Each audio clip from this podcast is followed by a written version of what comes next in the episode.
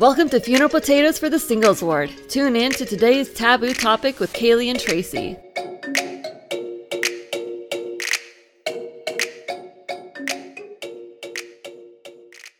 All right, getting started. Diving in. Nope, not diving in. We are walking along the sides of the pool, touching the water while we do our corrections corner. Contemplating whether or not we want to jump in the cold water or like slowly walk in or not. Always walk in. You have to allow your body to get used to it inch by inch. It's the only way here.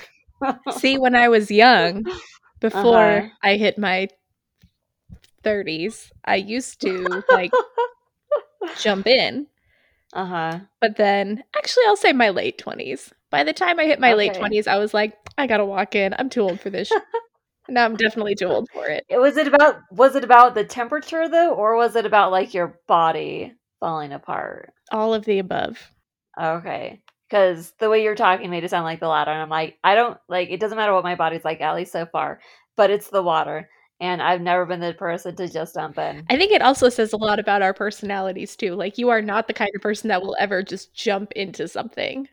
There has to be planning first or acclimating to the situation. I mean, I've I've I've done I've jumped into things on occasion and it works out 50% of the time. I get it, but like there there's a risk there and I'm not into that. But you're you've definitely been the person who's like, "Yeah, let's go for it." I'm like, let's just do it. We'll see what happens. Now though, you are putting more value on your time and energy though as you get older, which is changing things. I Yeah. get that. I get that. Yeah. So, I have a bedtime now. I did not when I was younger. Good times. All right, but with our corrections corner, we did want to dive in a little bit more into when did the word of wisdom get fully adopted by the church as law and like kind of like when was it solidly like expected for us to follow it to the T.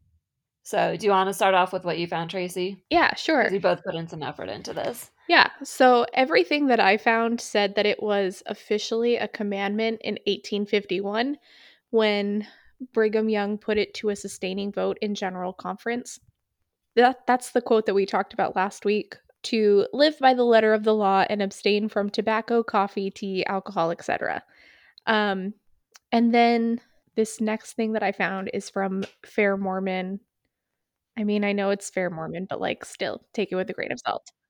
Um, it said on Fair Mormon that it wasn't being enforced in 1851, but that beginning in 1902, members were denied temple recommends if they had word of wisdom problems. And then by 1933, the General Handbook of Instruction was updated to include a question about the word of wisdom in temple recommend interviews and in priesthood ordination interviews.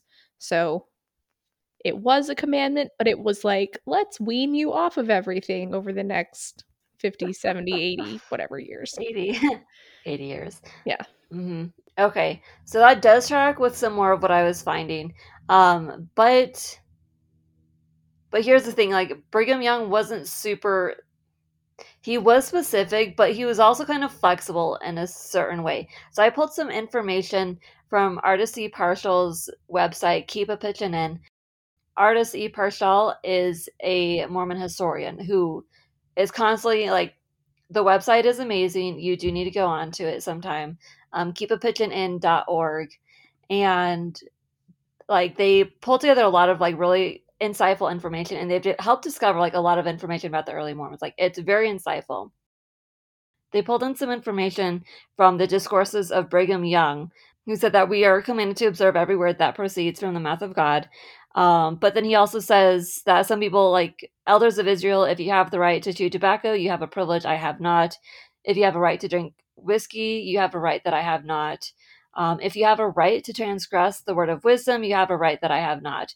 I said to the saints at our last annual conference, the Spirit whispers to me to call upon the Latter day Saints to observe the word of wisdom, um, to do all those things. That is what the Spirit signifies through me. If the Spirit of God whispers this to his people through their leader and they will not listen or obey, what will be the consequences of their disobedience, darkness, and blindness of mind with regard to the things of God, which will be their lot? Um, and they like lose some things. So, like, he definitely says, like, there are things that you need to be doing. Um, if you have the right, though, like I don't have it, you might. But he's also saying at the same time, in the name of the Lord Jesus Christ, I command the elders of Israel to cease drinking strong drink from this time henceforth.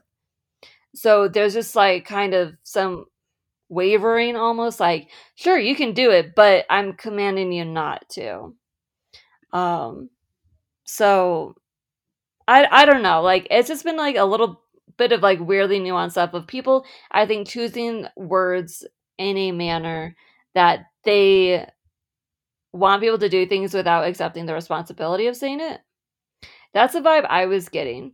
And then there was um, a piece pulled from the Liahona back in December 1913.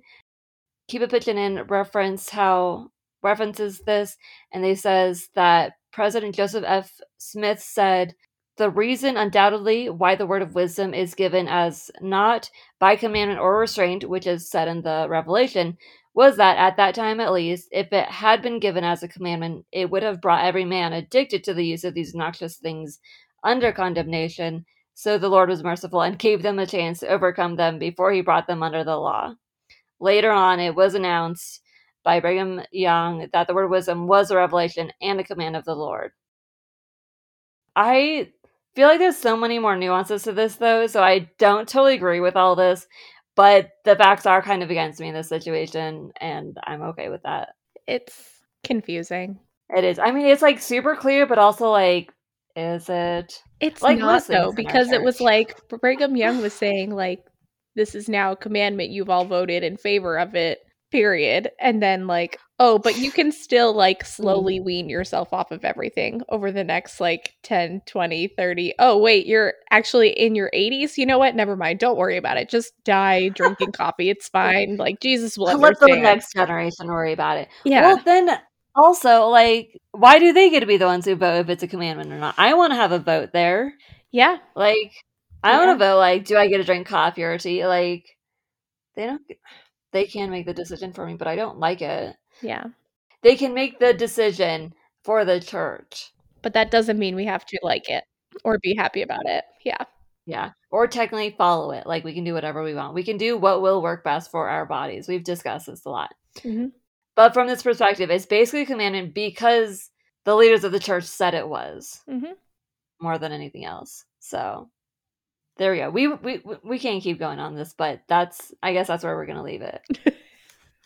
Our lengthiest corrections corner yet. Yeah, true. Before we start today's discussion, we wanted to remind you all that Funeral Potatoes for the Singles Ward is a proud member of the Dialogue Podcast Network. For those of you who are unfamiliar with Dialogue, Dialogue is a collective of independent and interesting podcasts who promote thoughtful, respectful, and engaging inquiry and discussion into all aspects of the LDS tradition, thought, arts, and culture. You can support our podcast and others in the network by subscribing at dialoguejournal.com. Subscribers receive special benefits like ad free episodes and bonus content. You can learn more at dialoguejournal.com, so check it out no other corrections corners, so let's move on to today's episode. Today, we are on part two of our My Body is a Temple series. This week, we are talking about purity culture. We know that we have done episodes, plural, in the past about the law of chastity, purity culture, like all of this stuff, but we wanted to go a different direction with this conversation than we have in our past episodes.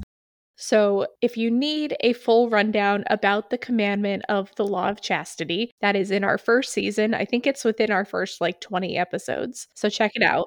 But today we are going to be focusing on the crazy, toxic culture that surrounds chastity in the Church of Jesus Christ of Latter day Saints and really any Christian community, to be totally honest. Because once again, just like we were talking about last week, we have taken a very simple doctrine and we have twisted it into something awful. Because we will be talking about purity culture, we also wanted to start with another trigger warning for everyone. This toxic atmosphere has caused a lot of pain in the past in various forms, so we want to make sure that you are aware of this as we dive in Aside from the toxicity that pervades purity culture, we will also be discussing the weird aspects of cheating chastity that will get nasty, pun intended, as well as the misogyny that often overshadows purity culture in the church, and it will most definitely get infuriating. So, this is your warning. You're going to hate this. yeah, you're gonna hate everything. That's your warning. You will hate it for one reason or another. I love it that this season we're just saying you're gonna hate this. Like for every episode, you're gonna hate this. That's true. Let's talk about all the things nobody wants to listen to. That's a perfect topic for a podcast. I mean, that's literally why Oh, we started this podcast is to talk about the things that nobody wants to talk about, but still like the That's fact true. that every week we've been like, you're gonna hate this. It's Sorry. just so funny to me. sorry, not sorry. Oh my gosh. That's true though. Yeah, I mean, I've been wanting to talk more about this stuff. It's just like so weird. It goes down so many weird corners, and it's so easy to go off on like weird rants.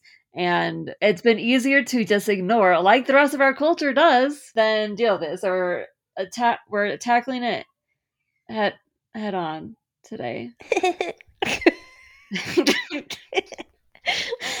and everything. Oh, Everything's not gonna be a say any of sexual pun today too. Oh See my how many sexual puns you can pull out of our episode. pull out again. Tracy. It's okay, I'm gonna edit that one out, but no, that was a good one though. you've been warned. that was a good one. I will give you that. Thank you. It was unintentional. so was mine. Today, anything goes. Truly. All right, Let's do it. let's see this. Purity culture. What is it? I do expect most of us to know this, but for those who need some more background or need a easier way to explain this to somebody if you're going to talk to them about it at the store next, purity culture can be described as a subculture of evangelical Christianity that peaked particularly in the 1990s, with young girls pledging to their fathers to abstain from sex until marriage by wearing purity rings, and is still present today. So I pulled this from an NBC article from last year about how purity culture and anti-Asian racism intersect and are tied to white supremacy. So I was just pulling some information from there, and that's a very clean overview, especially regarding how recent it has kind of popped up in the media and everything. Um, but it definitely does go back further than that. Like you'll you'll see, you'll see. I honestly saw, I think it was in Wikipedia, Our favorite source. it said that purity culture really started kicking up in like the 80s because it was like a rejection of the 60s and 70s free love movement. That would make so much sense. I think it's funny that like the 60s and 70s, so like our parents essentially were wilding out in the 60s and 70s, and then 80s and 90s, they were like, oh no, I was a whore back then. You cannot be a whore. No one else can do what I did. Why are you punishing me for your bad bad decisions? like, Yes. Also, on a serious note,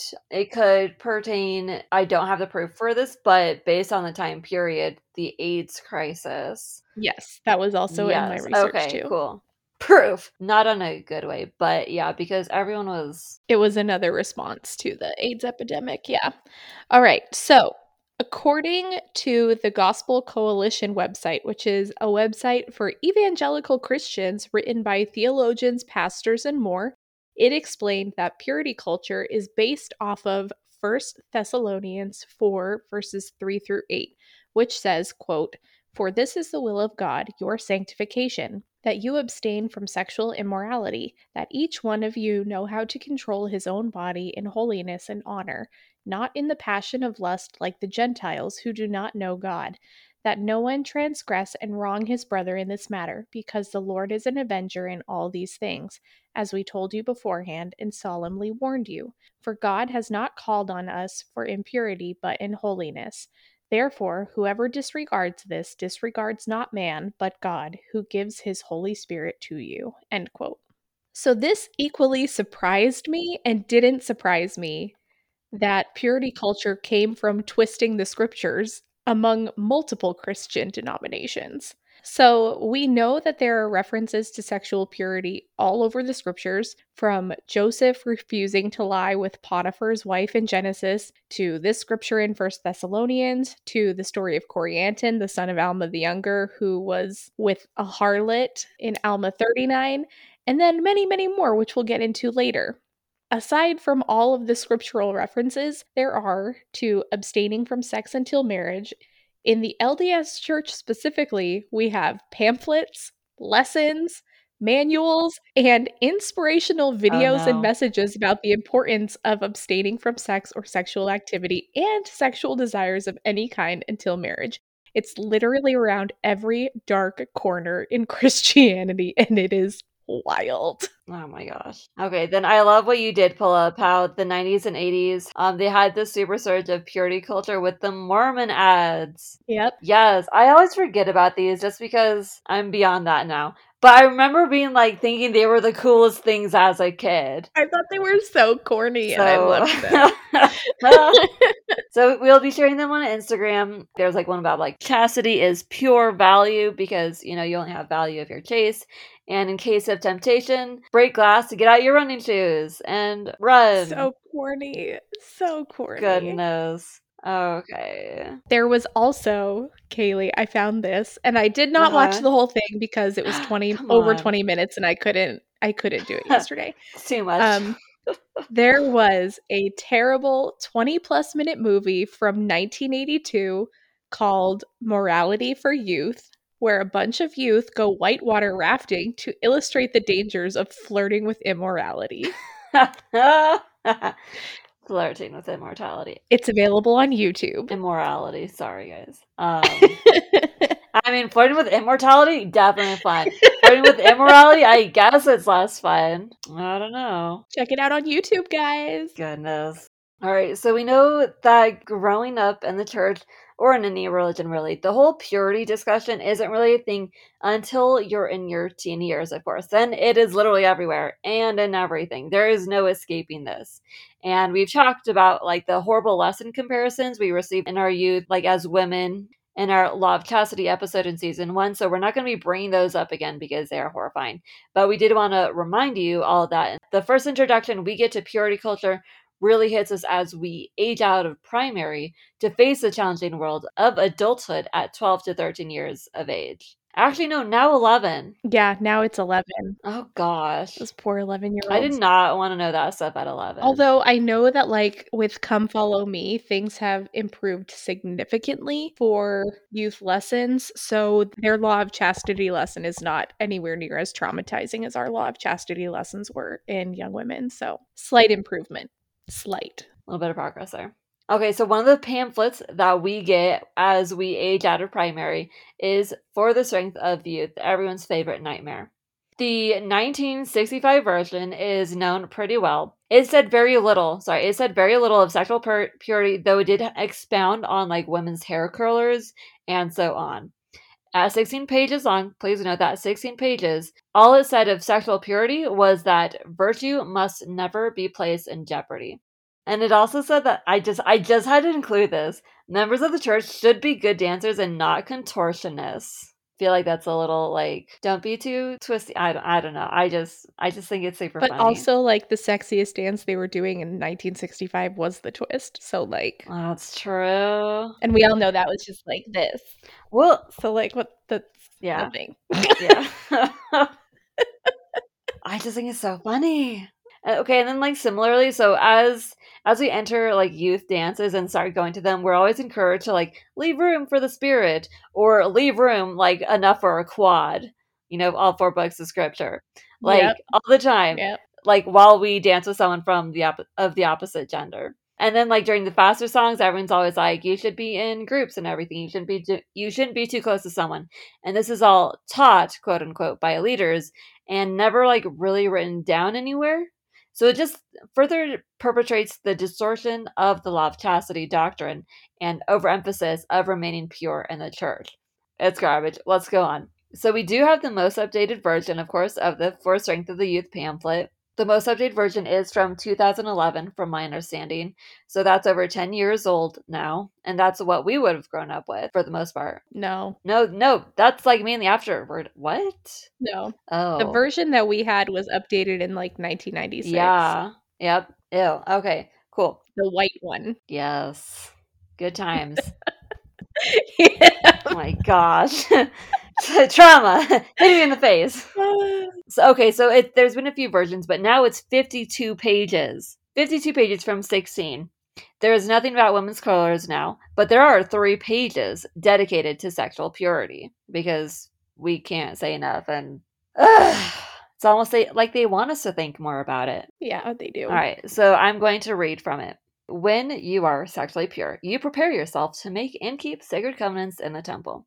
You prepare yourself to build a strong marriage and to bring children into the world as part of an eternal and loving family. You protect yourself from the spiritual and emotional damage that come from sharing sexual intimacy outside of marriage. You also protect yourself from harmful diseases.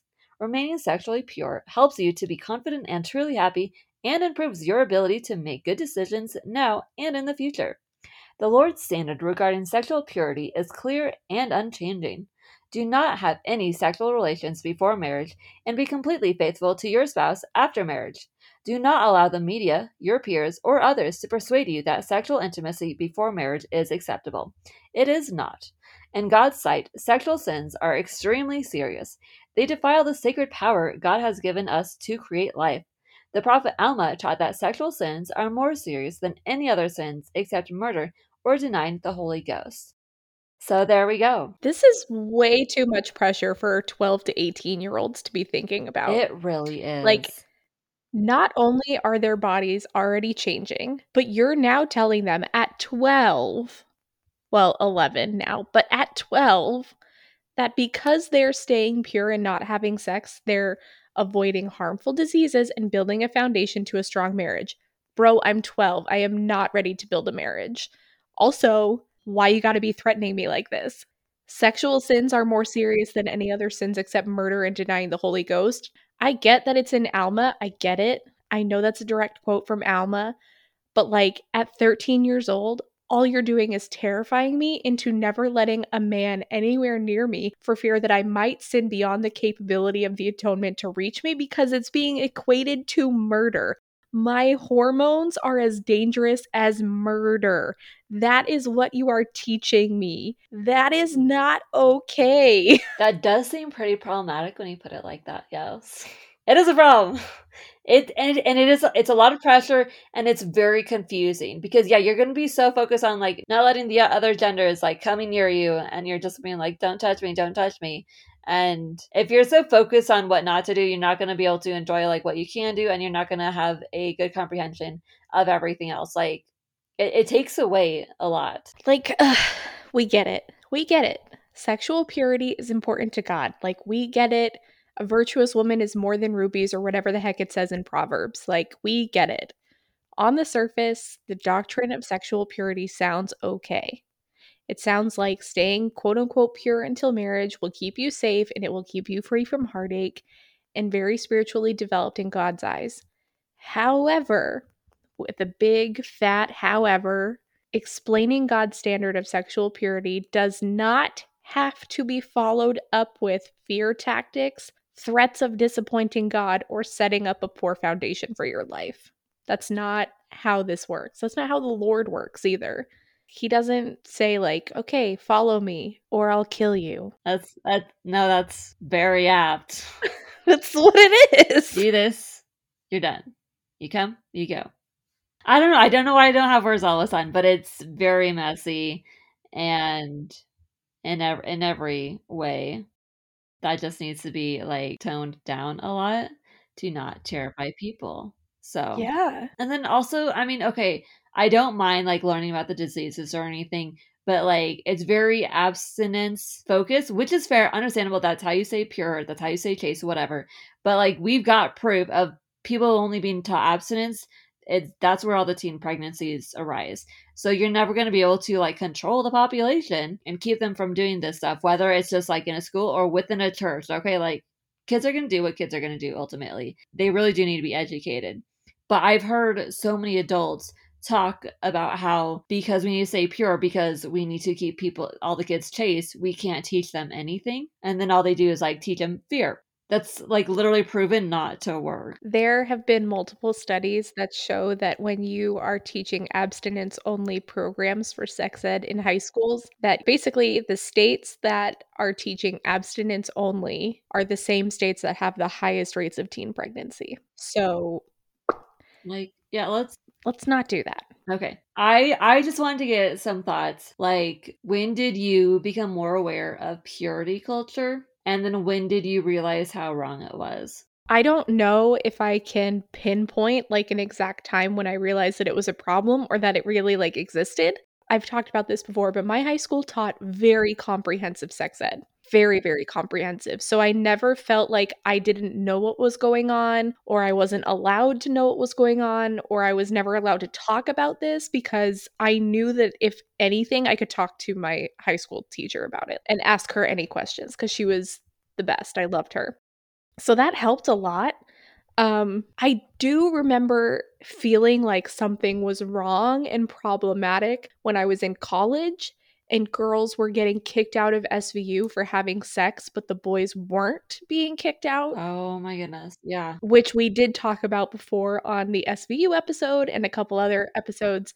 I remember feeling like something was wrong there, but I didn't personally feel the effects of purity culture until I was like almost 27 and I had my first kiss. Mm-hmm. And then it very quickly unraveled and it was very painful. And I was like, what? So I'm a late bloomer, but like mm-hmm. that's when I think I finally. It clicked in my brain that I was like, "What the hell is this? Like, what is the What is going on here?" The nightmare. Yes, that doesn't make sense. And I definitely like see that and everything. Like, I mean, I was just online a lot as a kid, and that's all I'm gonna say about it. um, but like yeah like i didn't get i i mean i wasn't in high school or anything for that. So i just started like learning more about like okay like oh this is like more of like what can happen. Oh there are diseases like okay like that's good to know about. And then i also like understood that it was a thing because you know the jonas brothers got big in the 2000s and were like they they were wearing their purity rings and oh my gosh they took them off. Like it was drama. But it was more of like when i started getting into that blogging like when blogging started getting like way more popular than usual. And we're going to actually be highlighting, I think, a few of the same ones that I remember reading. I was reading about the women who were so upset and frustrated with the sudden switch that you're expected to make of being pure until the moment you are married and then everything changes for you. And that's when I realized it doesn't make sense. And it doesn't make sense, particularly for the women. Yeah. So I feel like I've, I've, I've been there kind of since that point the idea of it is more traumatizing than anything else but i also like don't know if like that's because i am asexual and everything or because of my personality or something. I don't know. But i've known for a few years now like and, and i was like there's something wrong here. I like it's weird. I don't like it. Let's just stay away from everything. Like this is bad.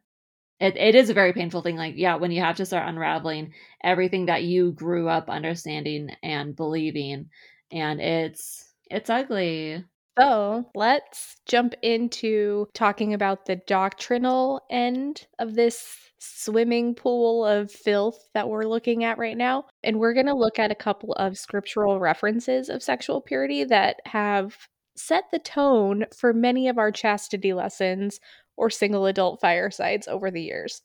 So, we won't lie to you all. We don't know exactly where the law of chastity began in the scriptures or when the first commandment to avoid sexual sin came about. Um, we think it was something that's always just kind of existed in the scriptures.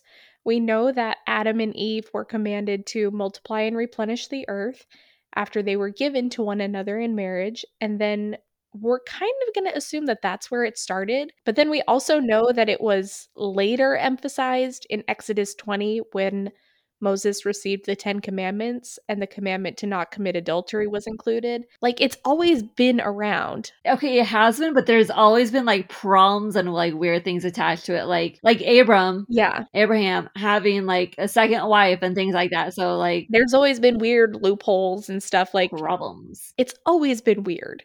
And the scriptures also provide multiple narratives and admonitions to avoid sexual desires beyond marriage in the Bible, the Book of Mormon, Doctrine and Covenants, and the Pearl of Great Price.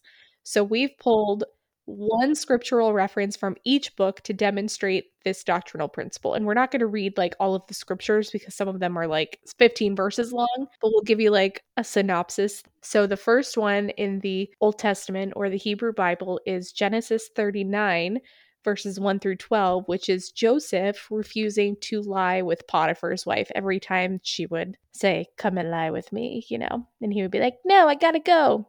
And then in the New Testament, there's 1 Corinthians 6, verses 13 and 18, which I'll read because they're very short. It says, Food for the stomach, and the stomach for food, and God will destroy them both.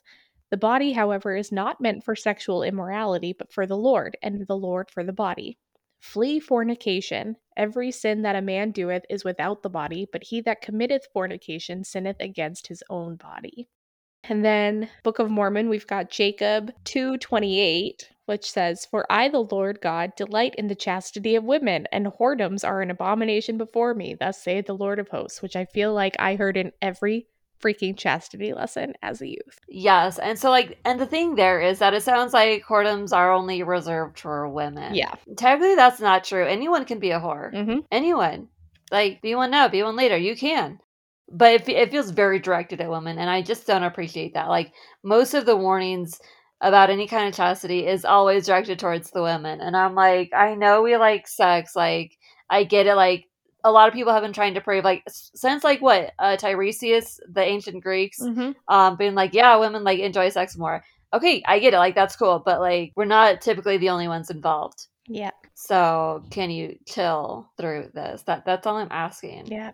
Do you want to do the last two? i would love to all right more men telling us what to do Yep. Doctrine and Covenants, section 38, verse 42 says, And go ye out from among the wicked. Save yourselves. Be clean that bear the vessels of the Lord. Even so, amen. Okay. I always felt that was more like Gandalf telling everyone. Fly, you fools. yeah. but yeah, this works. All right. And then Moses 6, verse 56 says, Wherefore teach it unto your children that all men everywhere must repent, or they can in no wise inherit the kingdom of God. For no unclean thing can dwell there, or dwell in his presence. Which is fair. We've we've been learning that since then. One thing I do feel like should get pointed out, though, also is that one of the more specific stories of a woman who was caught sinning, then was like caught by Jesus during his lifetime and was dragged before him. She was caught in adultery, and he goes to her. He doesn't punish her in front of everyone, and he just says, like, go and sin no more. Yeah, the way we handle it is not by exactly what the Pharisees wanted, which was to bring the woman out in the public square and stone her to death, but really, like, is just pulling them aside and being like, hey, you want to not be a whore all the time, please? Let's work things out differently. I don't know. There's clearly a theme here beyond chastity. Like, hopefully, you guys can see the pattern. Purity is of God. Avoid all impurities. Anything impure is dirty and of the devil. So, we're going to twist this into another beautiful, dirty tangent monologue thing. Tracy, take it away. All right. Throughout the scriptures, we are taught the importance of purity and chastity. Chastity is purity. Purity is of God. God delights in the chastity of women and men. I just had to throw that in there myself. Okay. When you are pure, you are clean and worthy of living in God's presence. Additionally, when you are pure and clean, you're worthy of God's love. When you sin and have sex or act on your sexual desires, you're impure, unclean, and unworthy to be in God's presence. In fact, He's disappointed in you. Did you know that sexual sin is equal to murder? How do you think you can ever come back from that? You might as well never even try to fix things because you can never be whole again after what you did, you dirty, dirty slut. Yeah, yeah, yeah. Jesus forgave the woman caught in adultery, but that was because she wasn't a baptized member and didn't know any better back then. You can't be forgiven for what you've done because you knew better and you did it anyways. Your repentance will be worthless because deep down, you know that you want to do it again, and you can't fully repent unless you're willing to fully forsake your sin and turn away from it. Even if you do, no one will want to marry you knowing that you've had sex before marriage. You're damaged goods now, and there's no coming back from that. So truly, Just avoid any kind of sexual thought, contact, or joke because once you start allowing a little sexual activity into your life, you can never, ever stop. I'm not gonna lie, when you brought up that one line, I thought this was gonna go in another direction, and I was like, Tracy, that's not the kind of podcast we host. but Ah, I had to put the puns in there somehow. thank you. Very nice. Do you see how messed up that was, though? That was so messed up. Do you see how it started okay and then it deviated rapidly into hell? It did. That is literally what we've grown up with, and that's what we're creating with purity culture in the church. Like, I've had a lesson like that. That's definitely been my thought process. And like I love how you threw in like the sexual jokes because I think some sexual jokes are super funny and like when the whole that's what she says started getting popular, like I was watching out for everywhere and like my sisters ever heard me say it to myself once. They were very shocked because of the per- the quiet weird person that I am. But it's just so funny sometimes, even though it's very dirty, sure, and sometimes very not feminist friendly. Um, but yeah, you made a very clear point there, and I've been through that thought process, and I'm like, I can't ever do anything because I will literally go to hell for this. That whole monologue, it's a lesson that we've had in Fifth Sunday in our previous singles ward. Yes, good time. That whole thing. I was channeling our previous bishop when I wrote that. I could kind of tell. So yeah, so it's very dangerous to go on like this. Tracy gave a very clear example of how easy it is to lead ourselves down a very dark path of like of loneliness and despair and misery that we definitely don't need to be taking. Like it's very important that we are able to talk about chastity and sexual purity in a better context. When we don't talk about sex in a healthy, open, and honest way, not only do we create an environment that is filled with shame and fear like that one, we're also stunting the growth of everyone involved, which I absolutely love because I remember reading some stuff up on, I think it was Dr. Finlayson Fife's website, and she highlighted how Mormons are sexually ascended, which I was like, well, that doesn't matter. Then I was like, wait, no, like it, it does matter. Any kind of growth stunt issue there um, means that we're not going to be properly equipped for what comes next. We're emotionally stunted too because of that. Like, we don't understand how any of this works. We don't understand how intimacy works or happens. Not at all. Like, yes. So that brought me some really interesting awareness that I've been like thinking about a lot like through the years since I first like saw that message because I never considered it that way. I just figured like, okay, yeah, this is a problem. I don't really know how to fix it and I don't know that I ever want to get married like to like care and fix this kind of thing. Like I, I don't know what to do about this mess because yeah, it causes problems. Yeah. So we pulled some information for this section from Reckon South, which is a website by Southern women dedicated to sharing stories of growing up in the South and reshaping the future of the region. That has since 2017, when it was founded, partnered with the International Center for Journalists and Solutions Journalism Network. They recently shared a fantastic series of articles in December of 2020 about how purity culture was taught to a bunch of Southerners growing up and what the impact was on their lives as adults. So I need to point out that these people are not Mormon. They're just like Southern Christians. They could be Baptist, evangelicals, like any denomination of Christianity, but they were all taught purity culture. That's the common denominator. So one article by Abbey Crain in this series stated, quote, Many adolescents are taught at home, school, and church that all sex before marriage is dangerous and morally unacceptable. These teachings, along with the lack of sex education in public schools, can have lasting physical implications, according to clinicians. For many newly married women who adhered to purity teachings, that transition to being sexually active is not possible. Many patients are diagnosed with vaginismus, a physical tightening of the pelvic floor that can be triggered by a psychological reaction to being taught to withhold sexuality and the use of shame to urge against women having sex before marriage. In addition to sexual dysfunction, limiting sex education in churches and schools has also contributed to higher rates of teen pregnancy, sexually transmitted infections, and preventable gynecological cancers. End quote that was really good and that highlighted more things that we hadn't even mentioned yet because uh Yeah, lasting physical implications. Okay, then actually the next article written there, I thought this was the same article I'd read years ago. It's not, this one's a lot more recent, but there's a lot that are just like this. There's a lot of similarities, yeah. Which is very problematic. All right, so this article was written by Anna Beahm, B E A H M, um, in December 2020. She stated, I wore a purity ring until my wedding day. On my wedding night, I was so nervous and scared I broke out in hives, much to the confusion of my husband. I grew up in a Christian household and attended a Christian school. I was taught that if I had sex before marriage, I would have less to give my husband. Becoming a sexual being was something that was dirty and scary. It was never beautiful or positive. As an adult, I've had girlfriends sit in my living room floor and cry because their incredible sex life, promised by the church, doesn't exist. I've heard friends' stories about how they married an abusive man because they had sex with him, because if you have sex with him, you have to marry him. I didn't hear the term consent until I was in college. I carried shame about my body and worries that it was a weapon of mass destruction into my marriage. The hives would continue beyond my wedding night. They're gone now, but I'm still insecure. So I wanted to share these stories because one, they aren't from the LDS church, but they perfectly illustrate the problems with purity culture.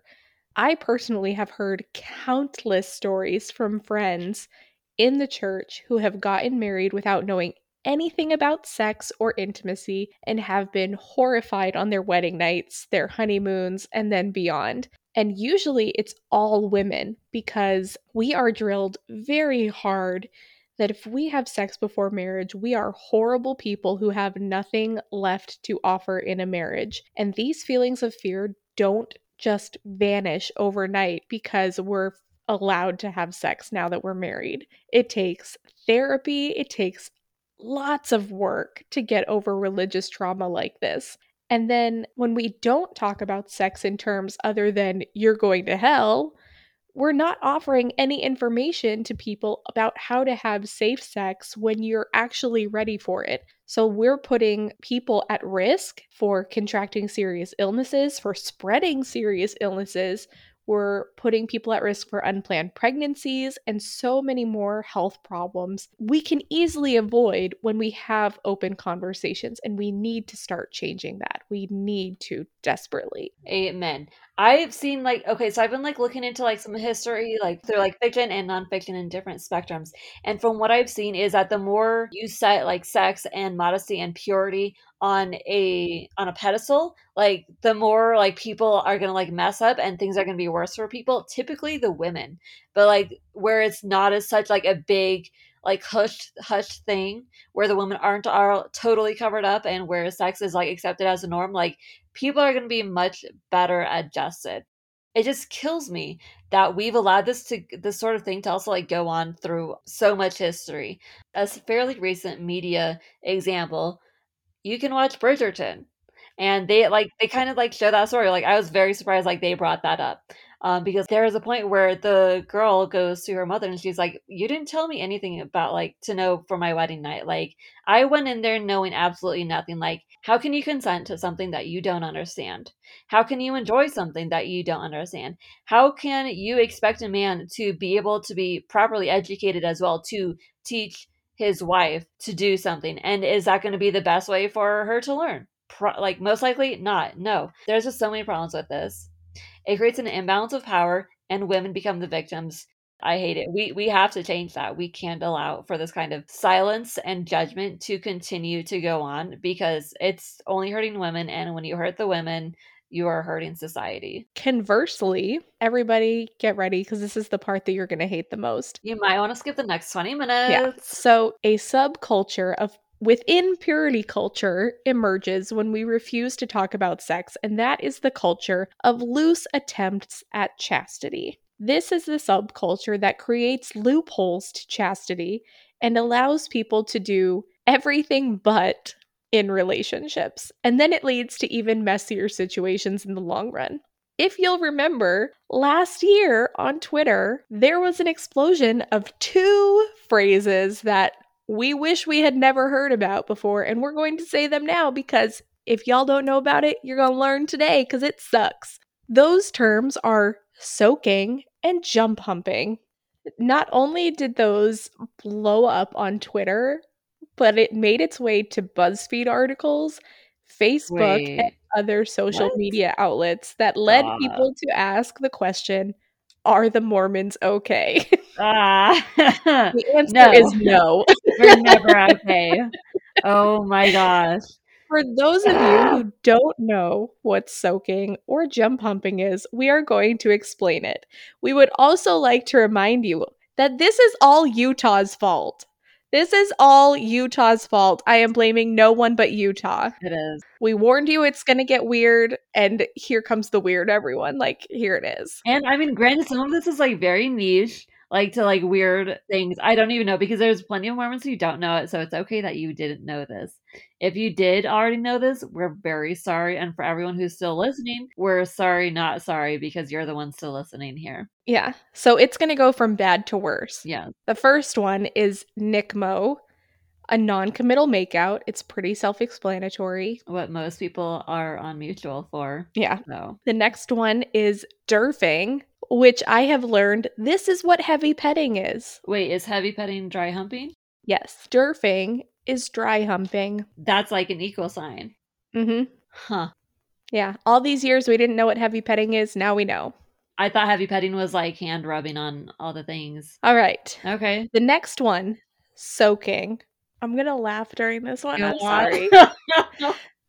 this one is letting a penis having person insert it into a person's vagina, but also just laying there, not moving whatsoever because moving makes it sex. I mean, to be fair, that's what I thought missionary position was for the longest time. Also, there was a meme that went around where two people were soaking and God popped in in the corner and he was like, It's okay. We're just soaking. We're not moving. He can't see us. And then God like disappeared. Yeah. So basically, they're That's making the joke that God is like a T Rex and he can't see you if you're moving, if you're not moving. So no movement, you're safe. I oh my god. hate everything about that. Stop. Okay. And the last one is the worst one of them all. It's my favorite. This is just I'm trying to like imagine it in and I kind of don't believe this is real.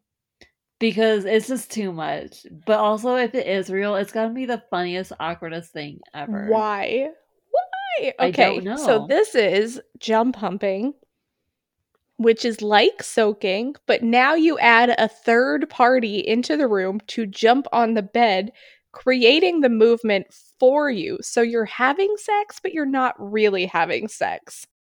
My question is two part. One, why would you invite a third person into the room for that? And two, if you're the third person, why would you accept that invitation? Answer voyeurism. Tracy. It's a thing. If any of my roommates in college Oh asked me to be that jump hump person, I would be like, no, I'm not coming anywhere near you, you nasty, freaking disgusting human. I was gonna say, how would you react to this? Because this is this No. this I I just can't imagine like, hey, you wanna come jump on the bed with us No! night? Uh, like how how do you propose that? That was the worst. I blame Utah. This subculture can specifically be found in the Mormon Belt or any super Oh Christian gosh. group, technically. But most recently, it has been fully exposed as a huge thing at BYU. People feel this intense pressure to remain pure while also wanting to explore their sexuality in a quote unquote God pleasing way. And it's awful. Here's the thing that makes it even worse you were saying earlier how not talking about like sex and all of this stuff creates a really bad power dynamic between men and women in the church. In this subculture, if you are a girl who is willing to participate in any of those activities, you're basically immediately crossed off the list of being a potential marriage partner for anyone in the area. And like every guy knows that you will be down to do those things. But if you are actually like looking for a relationship or want to get married, they're like, no, she's not a relationship person. She's just someone that I go soak with. Or she's just someone that I can go NCMO with and get my rocks off with. Like, no big deal. But she's never going to get married. You just get labeled like that. immediately. And it's the worst. Yeah, that is true.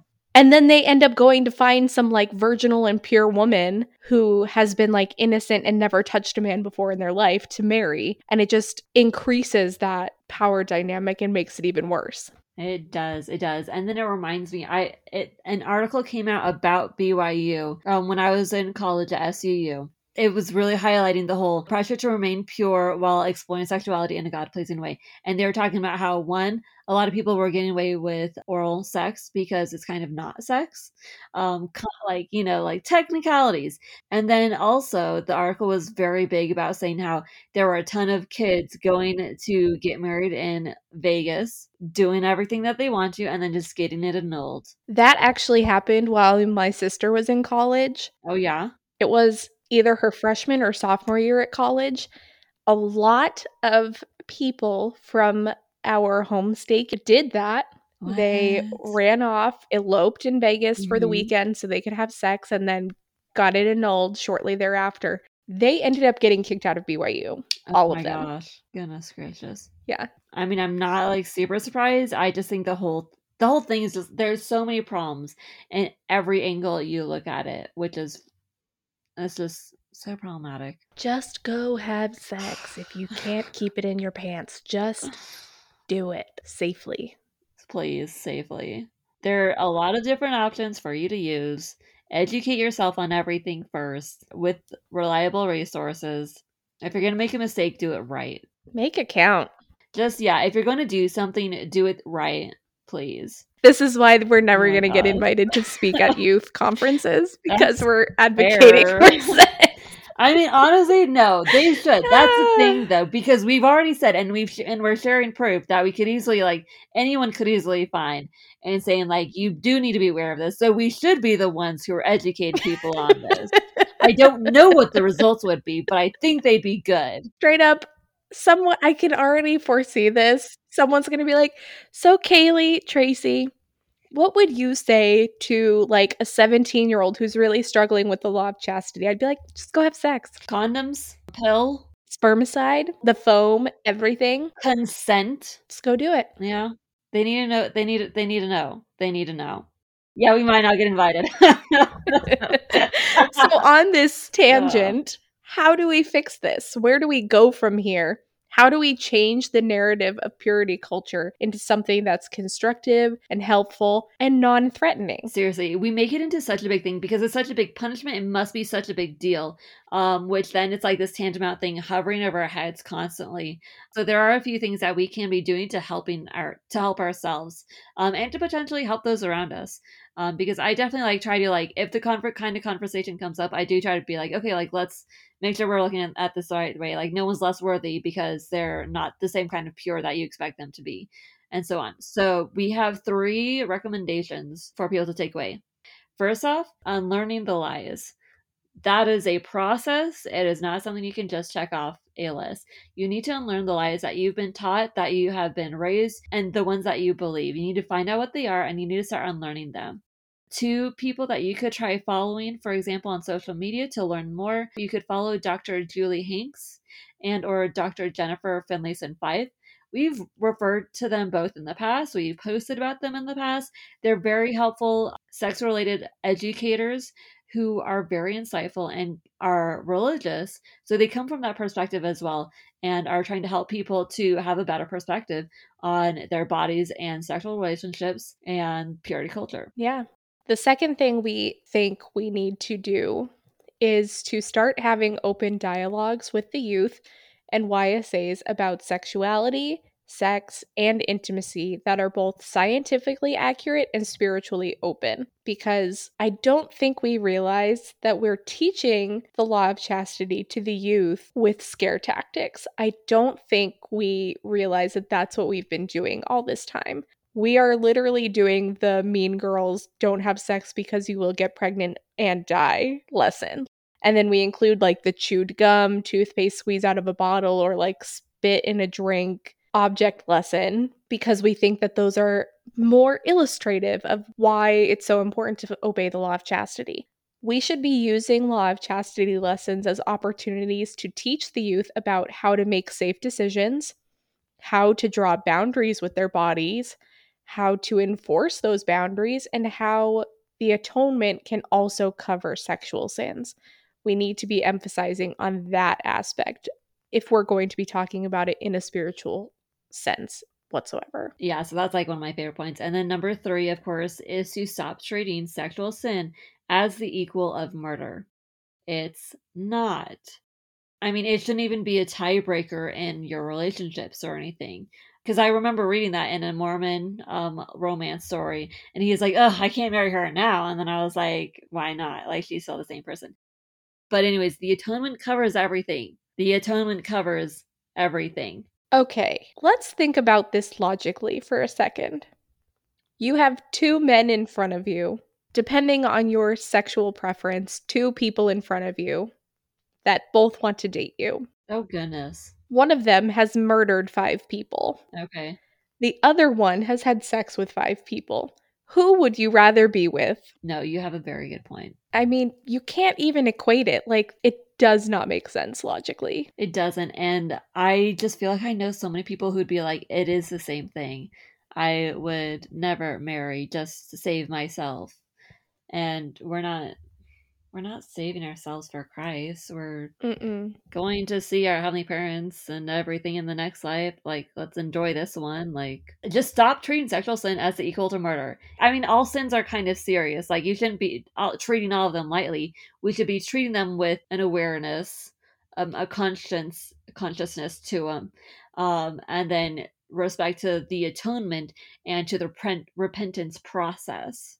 I feel like that's what we need to be focusing more on rather than the sin. We're almost undercutting the atonement when we say that the atonement doesn't cover sexual sin. That is very true. We're limiting what the atonement can and can't do. Very true. Okay, then one final note is about the personal choices when it comes to purity culture and everything that we do about it. Because not everything is always under our control, unfortunately.